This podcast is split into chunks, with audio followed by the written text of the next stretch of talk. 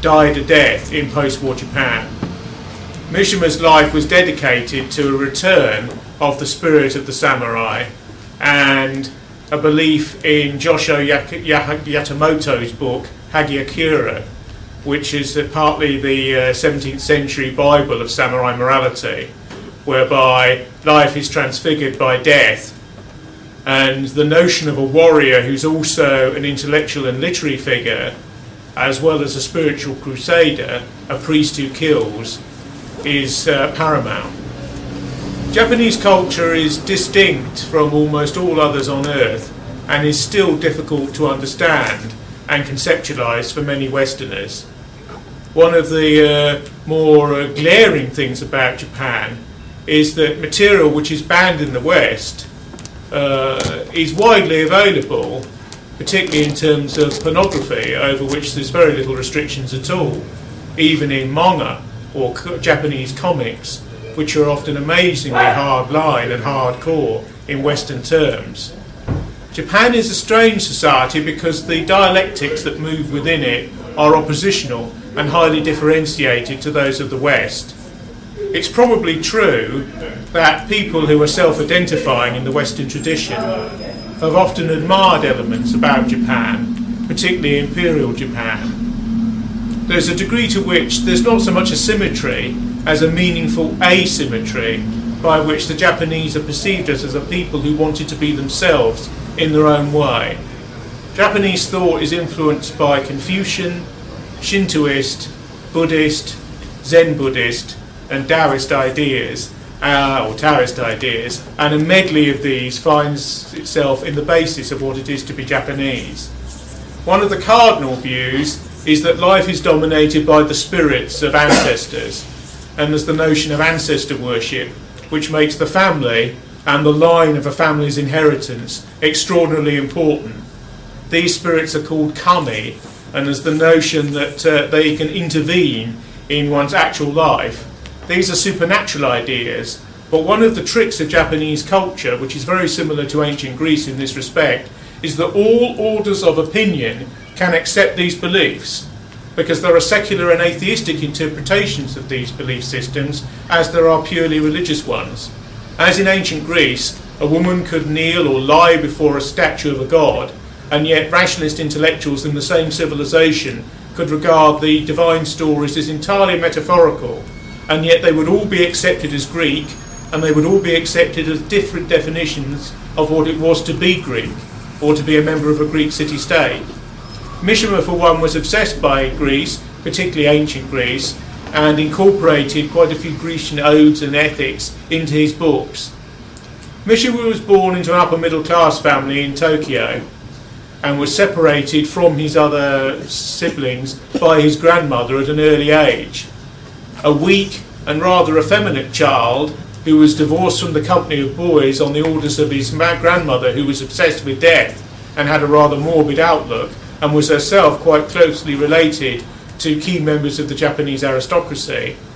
Mishima had a strange, rather twilight childhood up to the age of 12 when his grandmother died and he was reintroduced starkly to the rest of his family. Modern and somewhat psychoanalytical interpretations of Mishima's later conduct and ritual suicide as a political gesture at the end of his life um, concentrate on these early years as the foundation stones of the cult of living death that his adoration of the samurai was to perpetuate. Now, Mishima started writing when he was about 12 years of age, possibly when he was 6 years of age, and had his first novel produced when he was between 16 and 18, which was published on war ration paper. The first book was called Confessions of a Mask, but there was a book even before that which is largely forgotten today and which concerns nature worship. Mishima wrote a wide number of books. He wrote plays, which are both modern and classical in the Japanese tradition. Noh theatre, as it's called, kabuki theatre, is a classical tradition in Japan. And there's also a puppet theatre in relation to the second city other than Tokyo, Osaka, and the provinces the tradition being external to Tokyo, the puppet is used instead of the body. In Tokyo, the body, body is used instead of a puppet.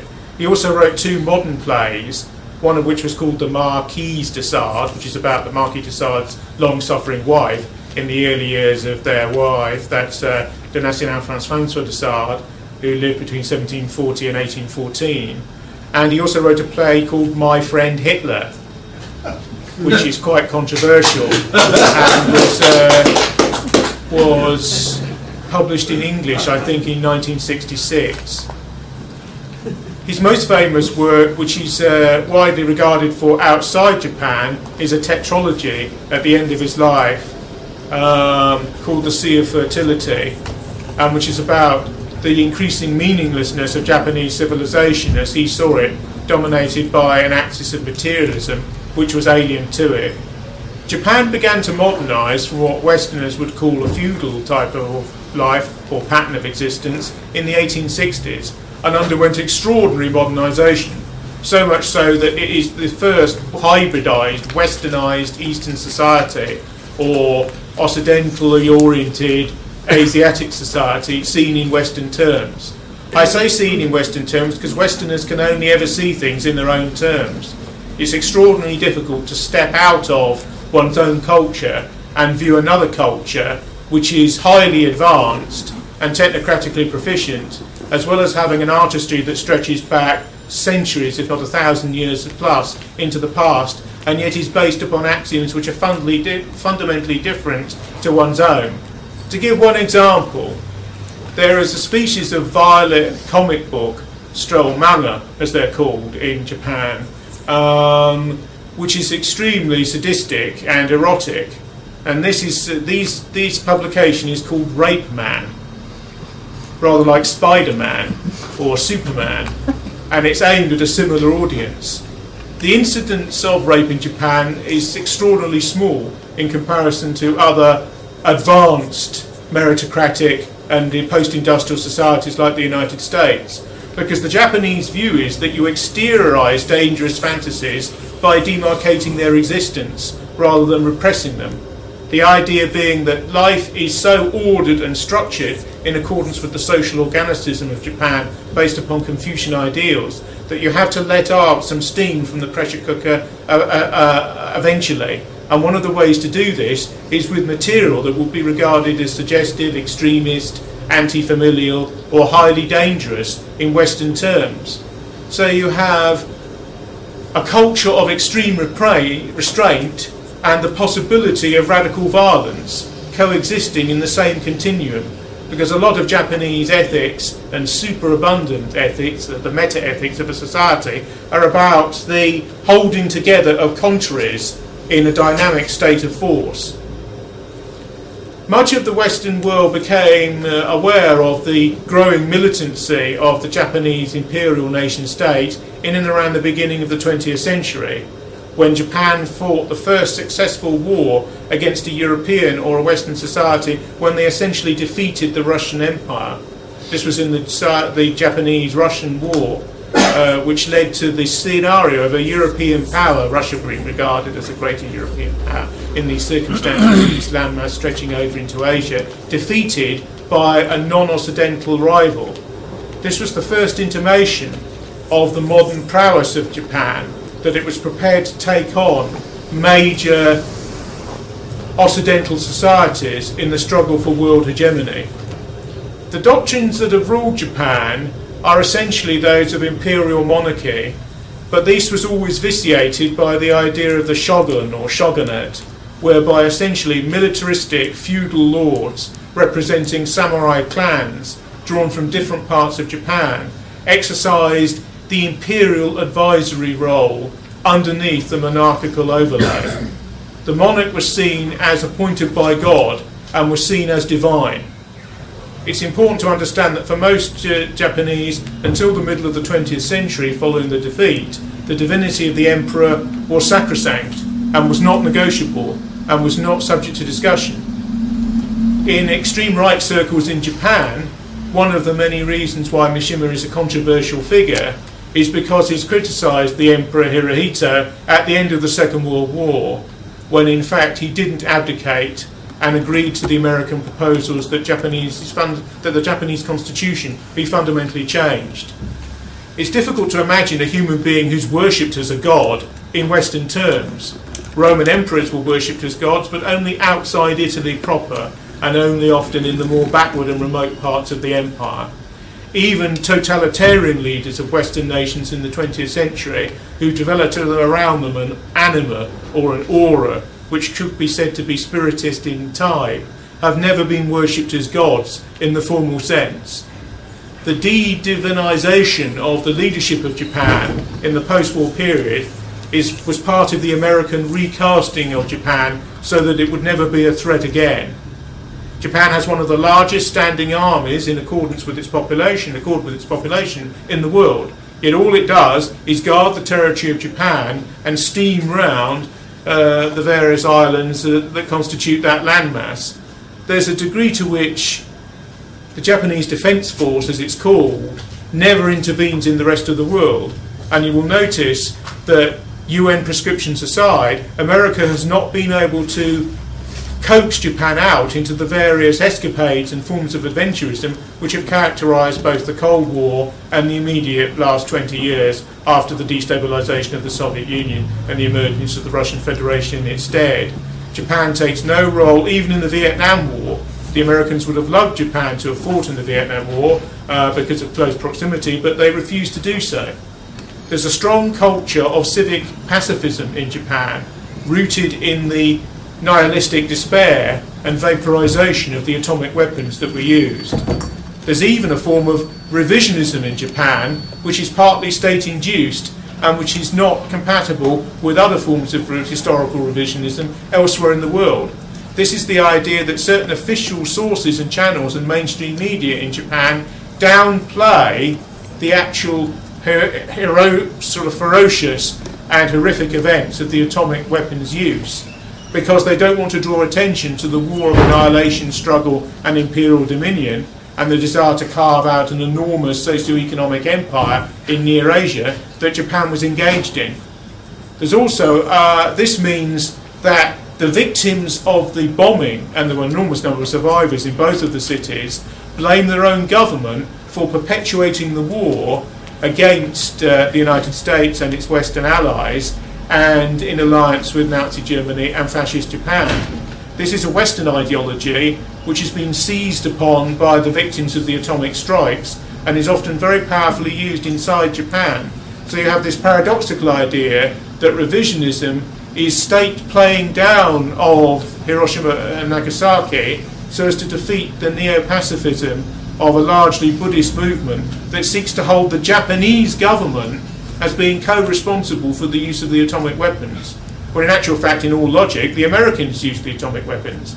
This is part of a device that is used in Japan to regulate and moderate anti Americanism, which is still a latent and powerful force in Japanese society, given the rewriting of the constitution and the creation of a new civic Japan after the war basically Japan was changed by the uh, advent of the Second World War and its nuclear laced aftermath far more than Germany was in the period of Adenauer's succession between 1945 and 1948. West Germany largely was built on the basis, somewhat rudimentarily, of Weimar Germany, which could have be said to be its natural precursor. There's also a degree to which the norms of West Germany as they, and uh, its domination by a Christian democratic and a social democratic power structure, alternating with periodic elections and with a federal system based in, initially in Bonn prior to reunification, was such that it ramified with many of the states around Germany in Europe. Japan had to chart a totally new course after the Second World War. You'll notice that Japan is dominated, or has been until relatively recently, by one political party despite numerous elections, despite numerous attempts to import the Western model into Japan, two party democracy has never really taken off. One party, somewhat meaninglessly called the Liberal Democratic Party, to appease American sort of neo imperial tastes, has dominated the country since the nuclear explosions and the de divinization of the emperor and the resulting capitulation of the armed forces most of which did not commit spiritual suicide on the advent of Japan's defeat because the emperor ordered them to stand down. Mishimus represents the culture of the imperial officer corps who fought the war in imperial J- Japanese stead against first China and then against the Western powers. It's important to recognize that Japan initially thought about attacking the Soviet Union rather than, or Russia in a sense, rather than the United States. This is partly because Japan had fought a war successfully against Russia in the early part of the 20th century, but it's also because a significantly right wing part of the samurai based officer corps wanted to attack the underbelly of the Soviet Union. Don't forget, we have a situation in the 1930s where large stretches of China are occupied by Japan, particularly the industrial area of Manchuria. There was also, in Western and humanist terms, extreme brigandage and ferocity and what is called atrocity in those areas committed by Japanese troops. If Japan had invaded the Soviet Union's softer underbelly and gone up into the Asiatic republics of what was then the Soviet Union at the time of maximum tension in the Soviet Union and during a period where the Soviet Union was under extreme attack at the point of near defeat by the forces of Nazi Germany, the Soviet Union possibly could have been defeated and destroyed, and the whole history of the world would have been different. Indeed, in 1934 or 1936, there was a rising by 4,000 officers, who all of whom were accredited samurai, which took over Tokyo and which demanded that the Imperial General Staff oriented Japan's would-be offensive effort against the Soviet Union, both for patriotic, geopolitical, and historical reasons. Also, because communism was seen as a great threat to the imperialistic and dynastic system that ruled in Japan. The samurai are a type of soldierly elite that has existed in other cultures in the world, but rarely has been concretized to the degree that it took place in Japan. At times in Japanese history, 10% of the population were accredited samurai, including women who were, who were married into samurai clans. The um, samurai were meant to be learned warriors who were steeped in the Buddhist tradition, which is in some ways, uh, in Western terms, uh, a mildly pacifist tradition. But the hard edge of the tradition is the martial arts, which samurai, uh, samurai learns in their initial training. Samurais are accredited unless they're independent of all lords to a lord or to a feudal baron in Western terms, and they formed clans or intra-ethnic enclaves or forms of identity which identify with particular feudal lords as against other, uh, others. You then built up into a shogunate whereby an imperial leader and his wife or wives, uh, because most marriages at the upper end of Japanese society were, were arranged. You had relationships with wives, you had possible relationships with geishas, of which there were different types, and you had the possibility of multiple wives and multiple families for some members of the Japanese ruling class and upper class. One important thing to remember about Japan is that Japan is a society that rejected Christianity formally and in an extreme way. There is a degree to which few societies on earth have partly begun a conversion to Christianity and then reversed and negated it, involving the massacre of many Christians and Christian missionaries. Exposed to the Portuguese and the Spanish empires, Japan hesitated over the adoption of Christianity, and whole samurai clans in various parts of Japan converted to the Christian faith. This was later undone by later shogunates who returned to Shintoism or to innate Japanese paganism. This essentially, this faith system believes that the Japanese are uniquely chosen on earth and are the children of the sun and are represented governmentally and institutionally and metaphysically by a living sun god who is their emperor. The duty of the samurai is to kill with love and understanding and in accordance with complete serenity in a semi religious way on behalf of this divine autocrat or leader, even if his will is interpreted by a Bismarckian figure such as a shogun.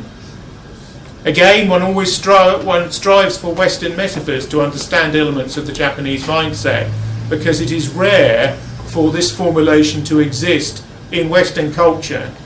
Simulacrums of the samurai in the Western tradition might be said to be the Templars and the Hospitallers in the Middle Ages, or elitist Christian warriors reared to a patriarchal standard of ascetic masculinity, those who believed ideologically in crusades against Islam, for example, on behalf of the faith, and genuinely seemed to believe in them at the time when they professed those views.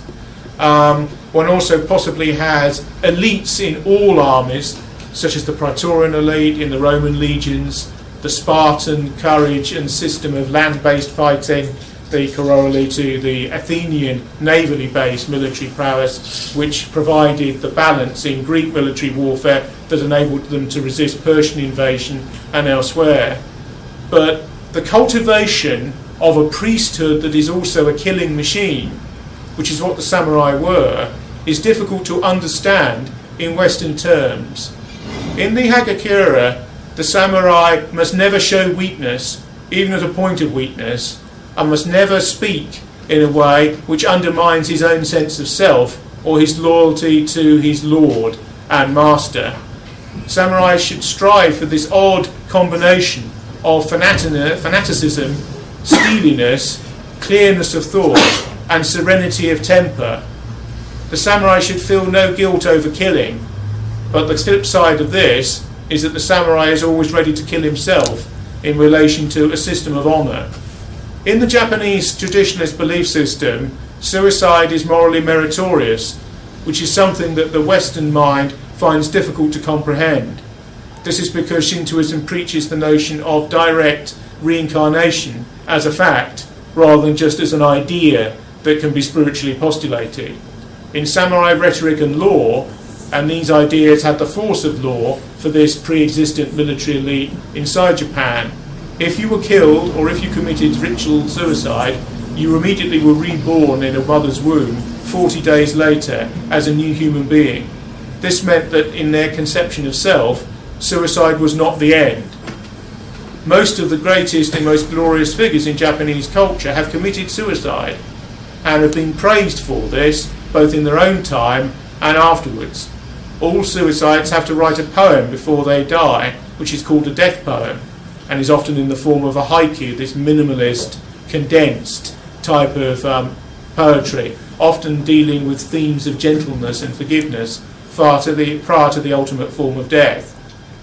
Mishima believed that this is what Japan was and is and could be, and he believed that the spirit of the samurai, both male and female, fluctuated in Japan and should be brought back in a period when it had been relaxed to the point of semi oblivion in the late 1940s, 1950s, 1960s, and up to his own seppuku, if I pronounced that right, in 1970, when he ended his own life on the 25th of November 1970 in a way which caused consternation. There is no parallel in the West for this sort of thing.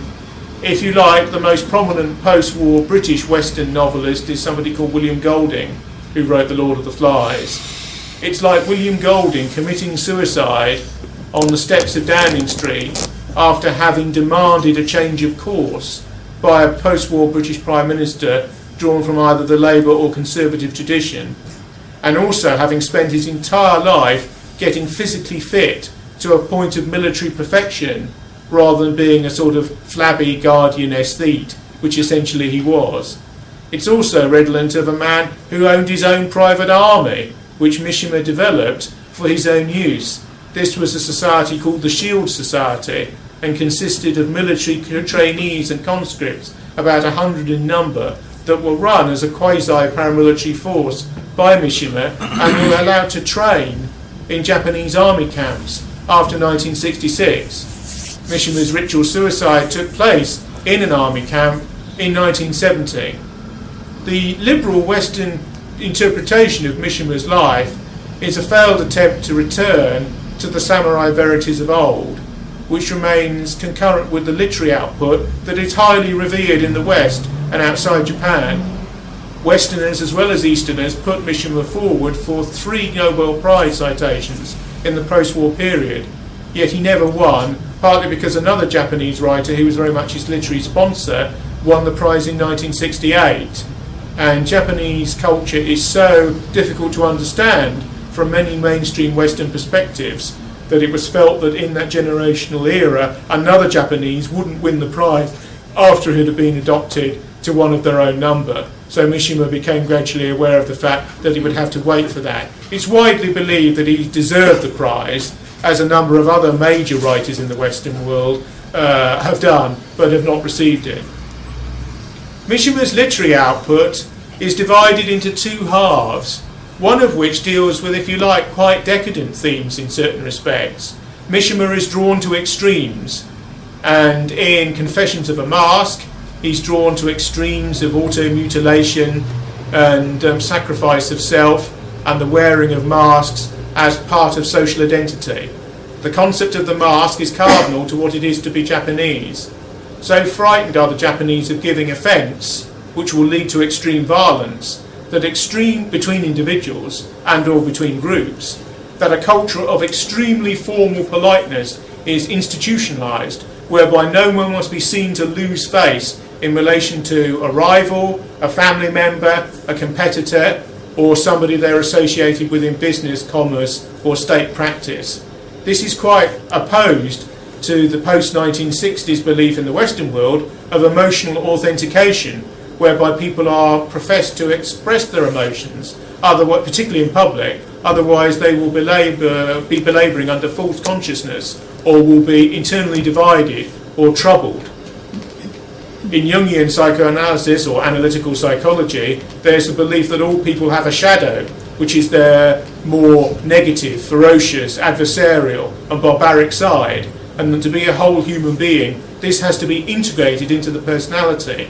In the Japanese way of thinking, this is already integrated into the personality and doesn't need to be shown because it will lead to conflict of a very barbaric manner.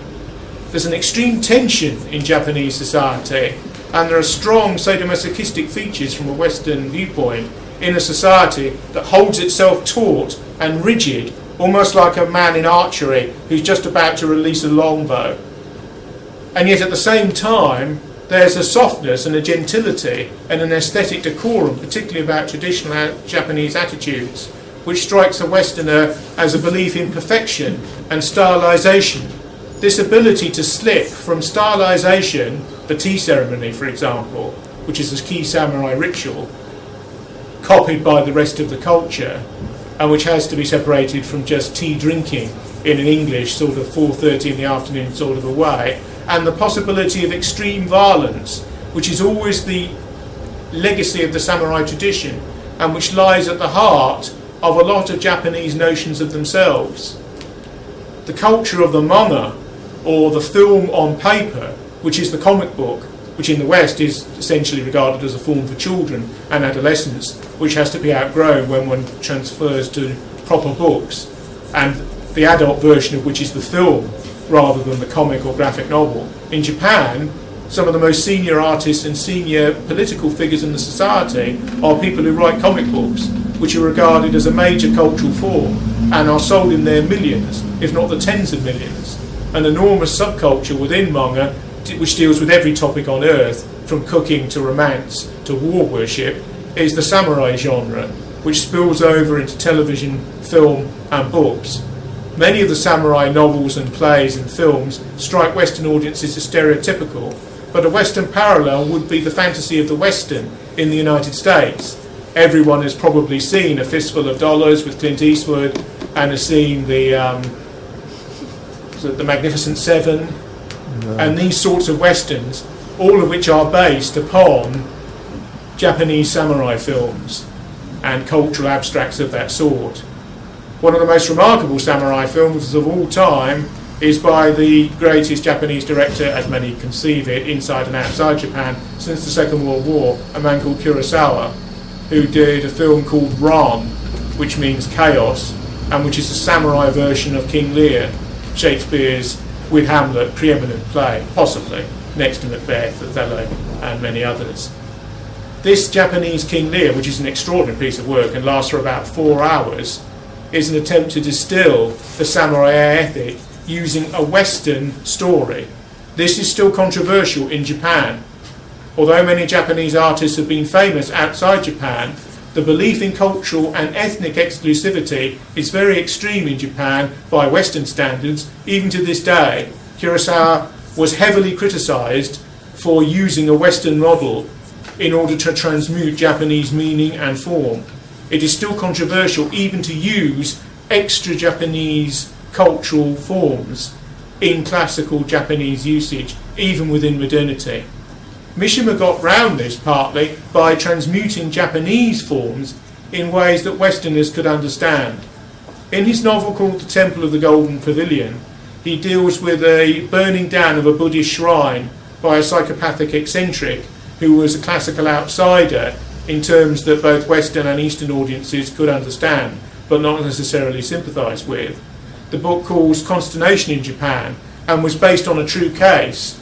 The nearest parallel I can think of is Truman Capote's non fiction novel In Cold Blood, which is about the murder of a Kansas family by two mid American drifters whose internal psychological torments and anxieties are dealt with by, in extreme length by Capote prior to their um, judicial killing by the federal American system in, and I think, an Iowan penitentiary in the late 1960s.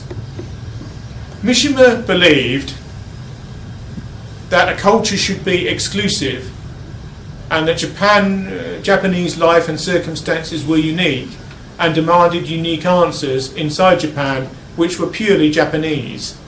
Like all artists, his form of nationalism was one which did not necessarily appeal to right wing nationalists inside Japan. Schrader's film, which is a very famous Hollywood film, and for a Hollywood film it's a very good film, called Yukio Mishima, A Life in Four Chapters. Schrader, Schrader is most famous for his extremely violent, excoriating film about the tra- transgression of American values called Taxi Driver, a film which many people will have seen or at least heard of. Now, in his film about Mishima, three of Mishima's novels, one from the Sea of Fertility tetralogy, are reconfigured as stories external to Mishima's life, but which he gives literary value to by virtue of his own biography. The other th- fourth quadrant of the film is biographical, stroke autobiographical, and deals with Mishima's own life. Now, in Schrader's piece, Mishima is seen as a man whose death is foretold by the nature of the ideology he, he adopts, one which is both an emotional, a literary, a speculative, a martial, and an intellectual ideology. The sort of ideology that Mishima proposed in his novels and plays was similar to that put forward by D.H. Lawrence uh, in the West, and yet different, was similar to elements of Friedrich Nietzsche's thought at the end of the 19th century, and yet distinct. There was something also irreducibly other and Japanese about it, which no Westerner can completely grasp. I think there is something in the Western tradition which, although not frightened of suicide, regards it with a degree of disrespect. Certainly, the idea that a suicide can be beautiful and is the apotheosis of a life and of a moment of religious intensity is not alien to the West, but it is relatively alien to the West and has attracted few ideological adherents in most forms of Western history. The main Western group that preaches suicide at the moment is the Italian Sicilian American Mafia, whereby a mafia don who is cornered by his colleagues and has nowhere to go is meant to open his veins in a warm bath, as certain senators and other leaders of the uh, Roman Republic and Empire did in the ancient world. But the Western view of warriorship is always to try and survive so that you can fight on. Western terrorists rarely ever kill themselves, no matter how violent or fixated or paramilitary the logic of their own language and being might be. Uh, IRA men, UDA men, whatever they might have been, would inflict pain and violence, but always seek to get away afterwards. And this is very much the Western ethic in battle. The idea of a deliberate sacrifice of self, which will occur in slaughter anyway, because a soldierly rearing and a military training is partly being trained for death, as all people in military command structures understand. Uh, because military life is where emotions are heightened to a degree which civilian life can no longer cope with the exertions, particularly the moral exertions, which are required. The nearest Western version to a man like Mishima, who in a way superseded him because he had a military background that Mishima couldn't boast, and because of the feebleness of Mishima's body when he came to be commissioned in the Japanese Imperial Army at the Second World War, couldn't uh, ascribe to, is Ernst Junger. Ernst Junger is probably the supreme example of an artist, a literati, a secular spiritualist, and an extreme soldier who fought in the First World War for four years from 1914 until 1918, was war- awarded two Iron Crosses as well as the highest medal for valour, the Pour le Mérite Medal Okay. of the Prussian Imperial Army, and was wounded 14 times at the front, to which he returned and only stood down with the surrender of the German Imperial forces at the armistice uh, at the end of that conflict in uh, 1918. If you read books like Fire and Blood, which is only available in Germany, or The Battle Exists Within Us, uh, in German, or The Battle Exists Within Us, which is likewise only available in German, or the two versions of his four uh, pronged wartime epic, uh, which are available in English, The Storm of Steel and Copse 125, you come across a man who has a spiritual view of warfare and can be described as a Western samurai. The samurai tradition basically believes that the potential of a soldier has to be high rather than low. It's the combination of a university professor, a martial arts bodybuilder, and an extreme warrior. And this is an unusual combination, which in most societies has only been restricted to tiny little militaristic elites, or elites that guard an imperial or quasi divine figure. The Praetorian Guards, the Invincibles in the Persian court, a, an organisation that was partly uh, reinvigorated by the Shah of Iran during his period of power, um, the SS to a degree, and similar organisations that would now be called special forces are the nearest you get in the Western tradition to the samurai ethic. But even then, your average SAS man hmm. could hardly be described as an intellectual hmm. or a literati, and nor is that insisted upon. However, the degree of physical courage, hardness, rectitude, and readiness for martial conflict which Delta Force, the Navy SEALs in the United States, the Spetsnaz forces in the post Soviet Russia, the Special Air Service Regiment and Special Boat Service Regiment, and the elite squads of the German and Italian army, and probably the elite of the French Foreign Legion as well, could be said to carry out, and do carry out, in Western neo imperial missions all over the Third World to this day, are the nearest you get to the sort of endless military training and subservience to authority that the samurai had to evince. There's also the combination of a degree of individualism as well, because these are warriors who are uh, bound to have to fight on their own, often behind enemy lines. And it's noticeable in the enormous literature which prevails in modern Britain, or postmodern Britain, of the SAS warrior, the Andy McNab subcultures, and all their endless spin offs in various media, whereby SAS men and their equivalents are sort of worshipped because of the yearning for a heroic figure and the yearning for a return to elements of heroic masculinity, which are shot through with individuality. But again, despite all the courage and military preponderance that such individual warriors and individualistic warriors at that will show, there is not the culture of a refined ethic of beauty, the religious sensibility, or the cult of intellectuality, which, although a small minority of samurai would actually have evinced in their own era, was nevertheless the guiding ideology of this time.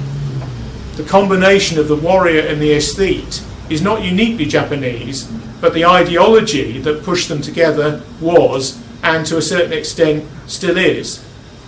After Japan modernized as a society in the 1860s, the Japanese imperial ruling class went for a national conscript army along Western lines. But the whole officer corps and the whole elite of the Japanese army, after the defeat of the shogunate, which involved a monarchical restoration in conceptual terms after the 1860s, was samurai in order and orientation. Uh, this, uh, in turn, gets us into a very controversial area, which most uh, studies of Mishima, which tend to be purely literary in form, tend to reject. This is the treatment of Western prisoners by the Japanese Imperial Army during the Second World War. Many Westerners still remember hideous disfigurements, malnutrition, and mistreatment of prisoners, both Western and Eastern, by the Imperial Japanese Army.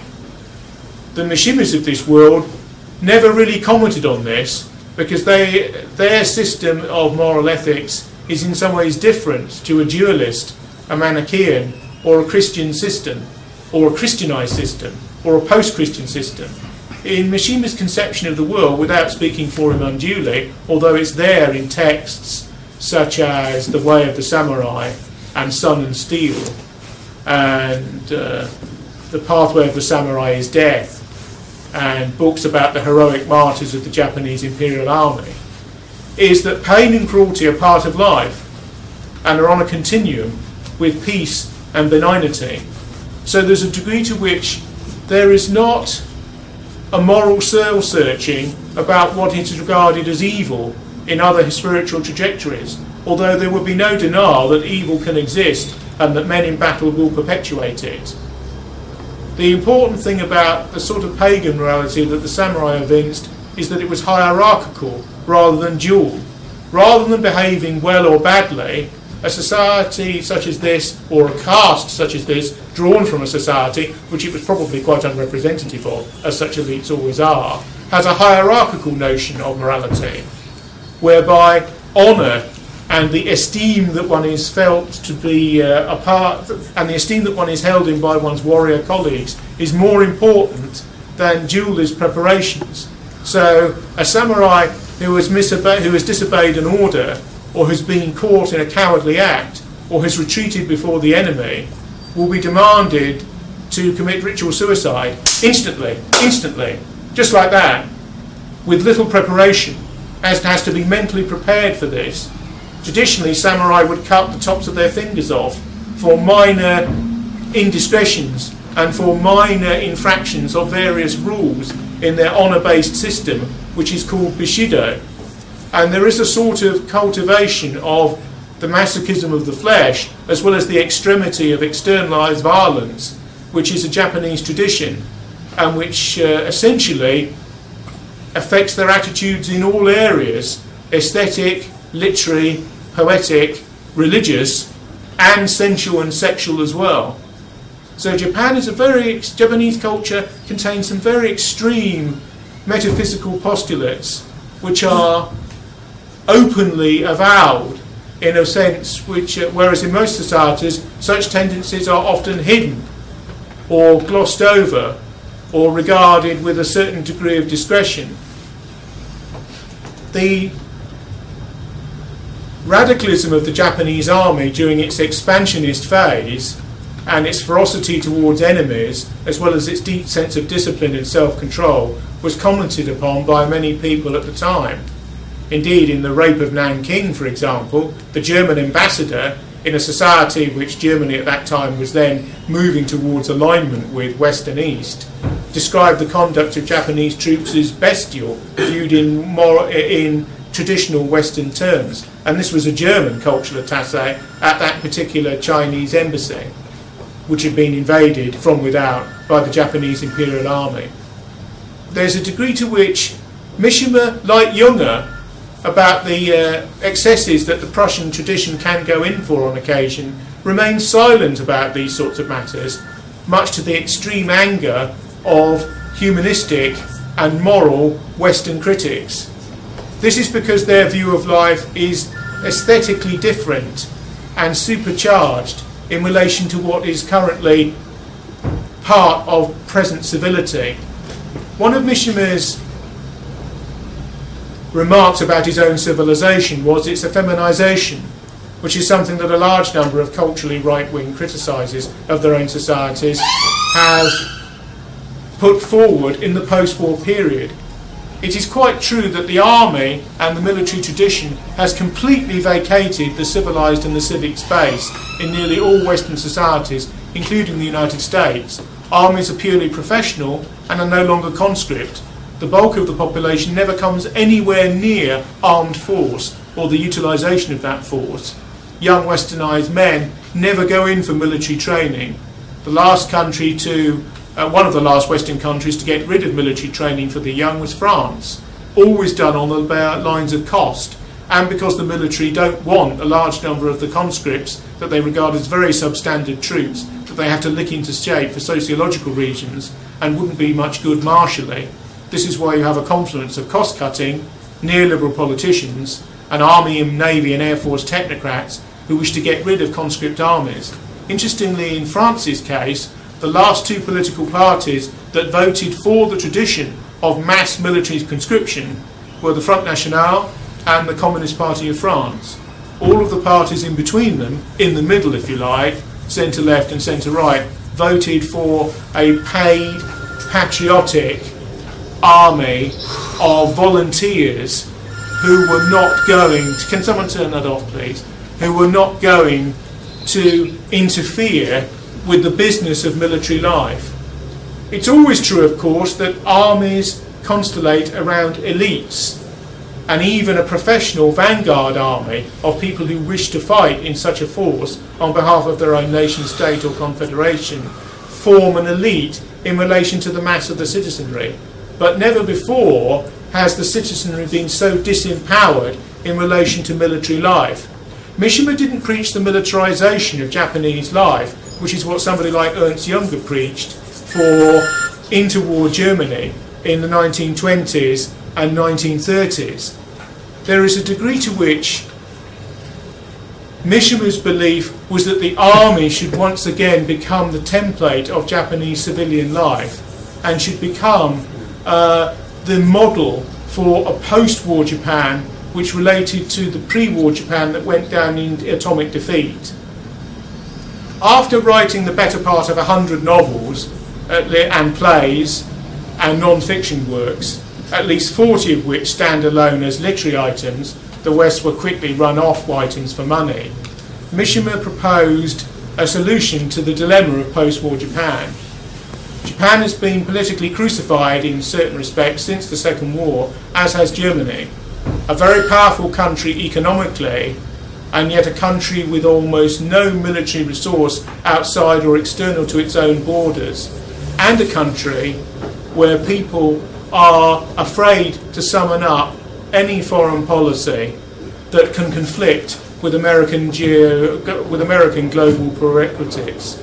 There's a degree to which the Japan of the post war era is a politically humiliated society and a militarily humiliated society, which is also an economic superpower. Germany is in, in, certainly in relation to the rest of the European Union, is in much the same situation. Both countries have internalised their massive defeats in the second global conflagration of the 20th century. Both have related to those defeats in different ways. Both have engaged in an endless politics of apology and absence of self defence in relation to what hostile Western historians tend to call the unmastered past. Don't forget, although it's regarded as obscure by most Westerners, the entire Japanese military leadership often in a symbolic way, was put on trial after the Second World War. Massive war crimes trials were conducted along the Nuremberg pattern, despite the fact that atomic weapons had been used in order to finish the uh, conflict on the Japanese peninsula. The Japanese elite has internalized the idea that the use of the atomic weapons was justified because of the possible several million deaths that would have accrued when samurai based warriors on the Japanese mainland fighting for a god king, as they perceived the empire cult at that time, would have wreaked havoc and would have killed an enormous number of Americans and other Western allies and paid the price in terms of body count themselves. In this, cow, in this uh, way of looking at things, or point of reference, the Western historiographical tradition regards the use of the atomic weapons, the only time they've ever been used in anger by one nation state against another, as justified. Partly because it saved so much chaos and rancour which would have been occasioned by a conventional invasion of Japan. Although there is deep anger in Japan about the use of these weapons, in typical fashion, a lot of that anger has been turned inwards, inside Japanese culture, in relation to pacifist usage, possible feminization of life seen in masculine traditional samurai and martial terms, and in terms of the Buddhist tradition. There's little social anger towards the United States in a publicly affordable way. Uh, and this is because the United States is completely dominated and morally and mentally invaded post war Japan to a degree that most Westerners cannot configure. It's only because Japanese culture is so distinct and freestanding and resistant to westernization in some of its own terms that Westerners don't realize how much post war Japan has been westernized in America's image. Now, the belief that one author, rather like Ezra Pound in relation to fascist Italy as regards the governmental structures and economic power of the United States, could change this is part of the fantasy of what it is to be an important literary writer, particularly one who believes in the bardic tradition, the idea that writers speak for a whole people or writers speak for something more important than themselves. The liberal conception of the writer is of essentially a lonely creature scribbling or tapping away on a computer now in a room whose products are sold and bought as any other commodity by those in the cultural marketplace. But the bardic tradition holds that the artist creates on behalf of a people and at least attempts to speak for large proportions of that people in key moments. Mishima's struggle with himself and with literature came to an end with the Sea of Fertility trilogy in the late 1960s, which talks a great deal about conspiratorial groups of small right wingers who contrived with elements of the post imperial Japanese military and general staff to overthrow the business corporate and political elite of liberal democratic Japan and reinstitute emperor worship. In one of his essays, Mishima asks, why did the emperor have to become a human being? Because traditionally the emperor was not regarded as human in Japan up until about 1945 46 and thereafter. Mishima made his last stand and his last statement in an East Tokyo army base on the 25th of November 1970, when with either three or four acolytes from his Shield Society and dressed in largely pre 1945 and imperial Japanese military uniforms designed by himself, and with messages or which were pithy statements of martial intent which Japanese warriors traditionally wear on their body. If you notice in many Asiatic houses, there are often slogans or pieces of Buddhist scripture that are written calligraphically on the wall as either banners or forms of art and essentially adopt the position of a painting on the wall. Sometimes Japanese warriors write a slogan such as um, death is the cardinal reality or something like that from the Hagakure and fold it around their head with the imperial emblem of Japan, which is the sun the Shield Society, which was um, Mishima's own personal militaristic little society, numbering around 100 persons, all of whom were supremely physically fit, all of whom were male, all of whom were invested with martial arts, were two imperial Japanese helmets from the 17th century, cast in red and facing each other. Mishima prepared banners and a proclamation which will be read out to the soldiers he met under a pretext of political falsity General Mishita, who was in command of that particular East Tokyo army base. Swords and daggers, traditionally the samurai has a very long sword, he has two of them, and he has two short or stabbing swords. In samurai warriorship, the culture of modern war, killing from a distance, is disprivileged even though, of course, in modern warfare, the Japanese armies were highly organised and mechanistically capable and were as fully prepared to use modern weapons as anyone else. But interestingly, they dovetailed these ancient and modern ideas with the cult of suicide and reckless personal death for an imperial and popular mission. The cult of the kamikaze pilots, for example, who would dive their planes into American um, ships, causing massive explosions in their internal organs and workings, and disable them and often destroy them in the Pacific theatre of war, was part and parcel of that particular endeavour. Mishima and his colleagues strode into Mishita's office, disarmed him, tied him up, produced some slogans on banners, which they then draped from windows, which led to a balcony outside this particular general's office and then marched out to address the troops. About a thousand troops were lined up for some internal Japanese army matter, and it spread like wildfire that Mishima had, or somebody, was acting in a strange or possibly terrorist manner in relation to this base. By the end of Mishima's speech to the troops, which was relatively short, helicopters were flying overhead in an attempt to disrupt what he was saying. In his speech to the troops, which apart from its initial phase, when the troops stood in shocked silence, was received by jeers and hoots by the majority of them, Mishima demanded a return to the Empire of the Sun. He demanded a return to empire worship and to imperial worship of the majesty of the emperor. He demanded that the post-war emperor would be declared Tenno, be declared a god again, and be declared the god of the Japanese people. He also argued that the army ceased to be American mercenaries, as he called it, and returned to their traditional mission as the soul of Japan. He basically argued for a restoration of the Japanese war dead, and for implicitly that the Japanese Emperor Hirohito at the time of the surrender in 1945 should have never denied his divinity or been forced to do so by American license and should have accepted his responsibility, as in Buddhism, for the war dead. He essentially was demanding revisionism, the revision of the past, and a sort of moral statement of victory and defeat, which would allow the traditional Japan to resurface and to claim a form of spiritual conquest even after the bankruptcy of physical defeat in the atomic weapons used against his cities in the mid 1940s. Mishima was really asking for the impossible and asking for demands which the whole of contemporary Japan, with the exception of certain fringe far right and samurai groups, had set their face against. Why did Mishima ask for these impossible demands, which, to invent a term or a neologism, could be described as impossibilist demands?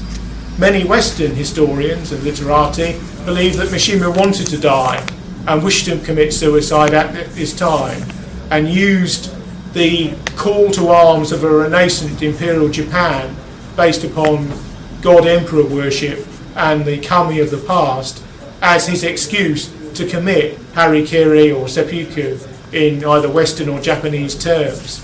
This may have some psychological truth to it. Mishima was obsessed with death and with the morbid undercurrents of life and with the samurai cult of self extinguishment from a very early age. He certainly had planned his suicide and his will and his testamentary deposits over a year prior to the act. Every element of the act was thought through aesthetically. After his speech was rejected by the body of the troops, he went back into the room and said various Shintoist prayers with his three or four colleagues. He then knelt down and ripped open his belly with one of the shorter of the samurai knives, which is the beginning of the ritual suicide in Japanese warrior culture. At the end of this act, your head is literally severed by another samurai who stands behind you. The head is then held aloft, and then prayers are said over the head. His colleague committed ritual suicide in a similar way. There is also a degree to which, as often happens in real life, the chosen associate of the suicide, who later committed suicide himself, couldn't go through with the act, and a stronger hand of a third samurai had to be used in order to inflict the beheading. The two heads were then placed next to each other, and ritual Buddhist and Shintoist prayers were said over the dead. This is because, in their belief system, of course, you are reincarnated as new life after 40 days, and so this is not the end it is a perpetuation of the prospect of a new beginning. It is true to say that his ritual suicide and his demand for cultural revision and national re emergence caused a consternation in Japan. You have to understand he was the darling of the Eastern Western media in Japan for quite a long period. He was also widely translated in an era when Japanese writers were not particularly widely translated. He was also widely popular inside Japan, despite being a self consciously literary writer. And it literally caused consternation that he had done this. His revision and interpretive reissue of the Hagakure, the Bible of the Samurai, from three to four centuries before, became a bestseller in Japan after his funeral. 10,000 ordinary Japanese, not associated with right wing groups or associated with nationalist caucuses or associated with samurai undercurrents inside or outside the Japanese army of the time, or associated with literary circles, attended Mishima's funeral, uh, which was an event unheralded in the culture of the Japan of that time. It basically caused an enormous civic and psychological shock in Japan. Was Mishima on a trajectory of his own? Did he represent the soul of his people as he believed? Was his act a lonely and masochistic one, totally contrary to the postmodern and westernized wiles of contemporary Japan? Or was it, in a sense, a return, as he would have configured it, to fundamental verities about what it was to be Japanese, as against any other nationality on earth? Nobody really can come up with an answer. Possibly an answer is a medley of all of the those questions Oh, put into one statement. A Westerner certainly is outside the remit of force and fire and the circle of the sun, which is necessary to ponder such questions. But there is a degree to which um, most of Yukio Mishima's major works have been translated into English, including Chronicles of a Mask, Sun and Steel, Marquis de Sade, Marquise de Sade, My Friend Hitler, Other Heroic War Dead of the Japanese Nation, The Temple of the Golden Pavilion, um, Forbidden Colours, the Sea of Fertility trilogy, and many others. And the interesting thing about them is they often deal with the, the, a decadent violence and an amorality, such as in The Soldier Who Fell from Grace with the Sea, unless the samurai ethic is put underneath them and those sort of um, yearning for violence and for order, which he sees in traditional pre-modern, pre-Second World War versions of Japanese society, are reinstated.